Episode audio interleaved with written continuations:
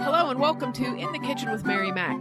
Today we're making maple jalapenos, or as they're also known, cowboy candy. If you like jalapeno peppers, you will love these. These are they are so good and the juice that they're in is so good. It's not really like a juice, it's more like it's a little bit thickened. Sort of like a condiment. It becomes a condiment, I'm going to say. But this is really good.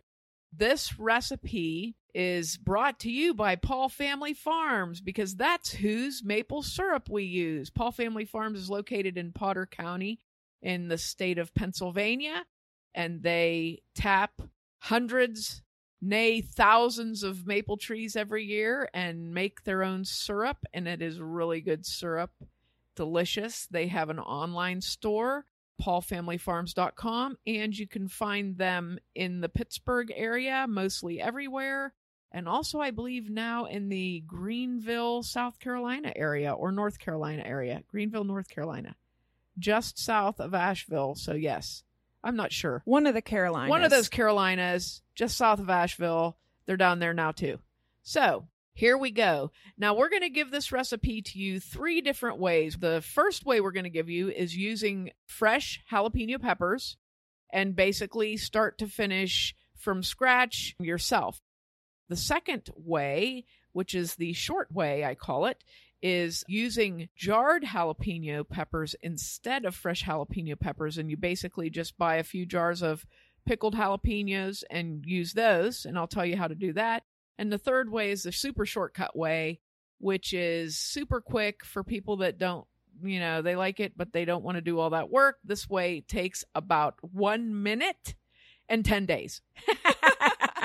so here we go. First, you need a really good pair of gloves, and this is not a joke.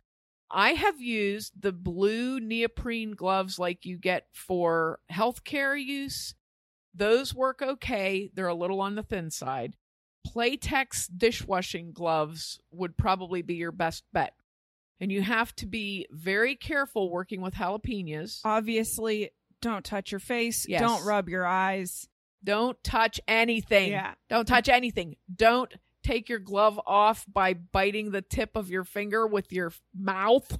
Don't touch anything. You have to be committed. You have to really talk yourself through not touching because you will. Don't go to the bathroom while you're doing this. Make sure everything is done before you start. so, you're going to need about three pounds of nice, firm jalapeno peppers, and you're going to clean those, cut the stem off, and you're going to slice them into about quarter inch thick slices. That's a nice thickness. You don't want them to be too thin, but quarter quarter inch is pretty good. And you're going to need one large onion, cleaned, quartered, and sliced into real thin slices. Okay? And you're going to need a few other ingredients for the brine, but this is your first part. You want to make sure you wear your gloves. You want to make sure you leave your gloves on while you're slicing your jalapenos. And I slice them into a metal bowl because if you slice them into a plastic bowl, chances are that jalapeno juice is going to stick with that bowl for a little while. You can use glass too, glass works too. Slice up your peppers.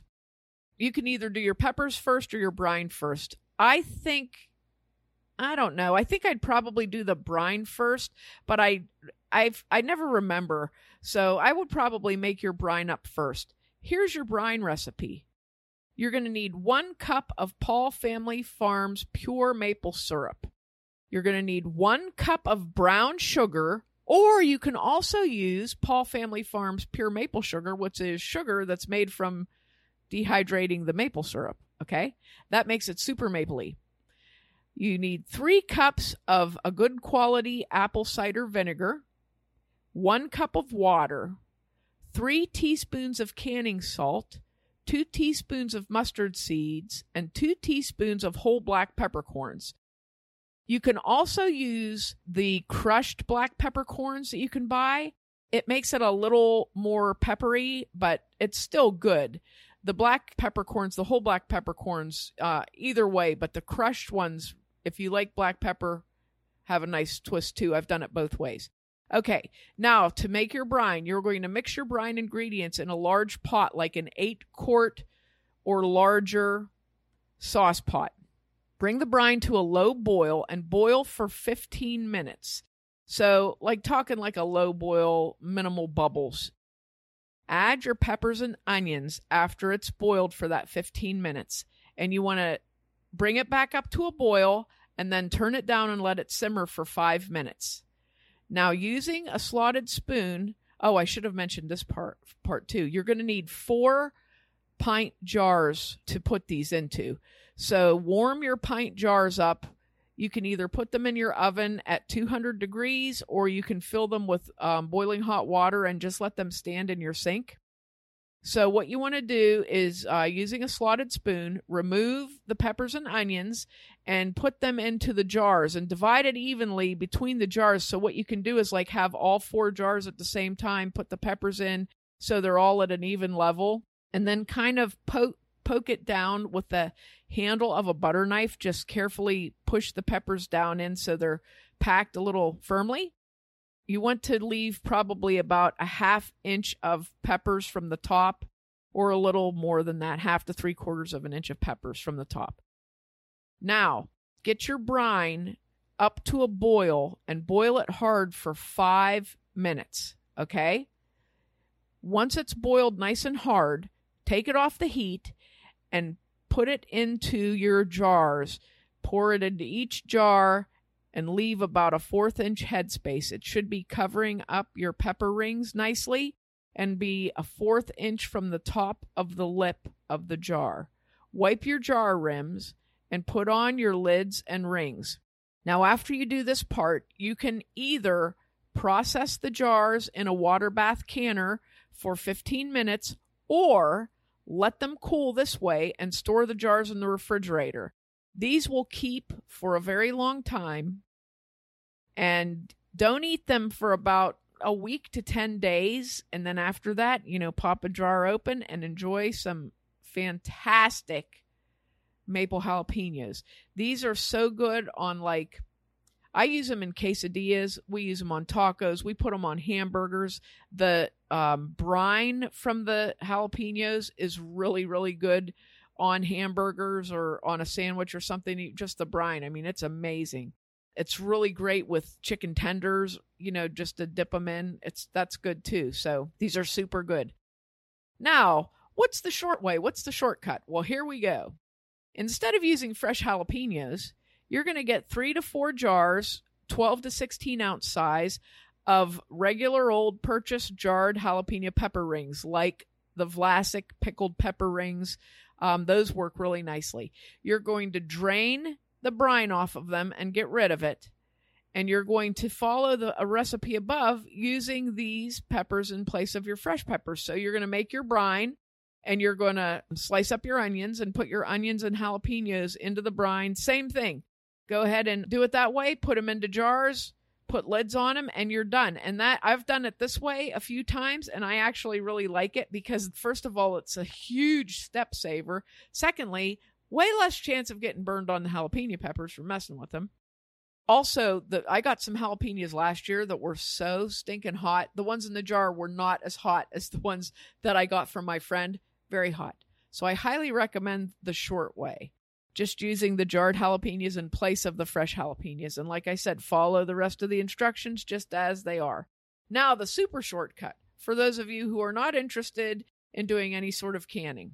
Get one jar of sliced jalapeno peppers. For example, a 12 ounce jar of the Vlasic pickled jalapeno pepper slices. Drain the brine off very carefully.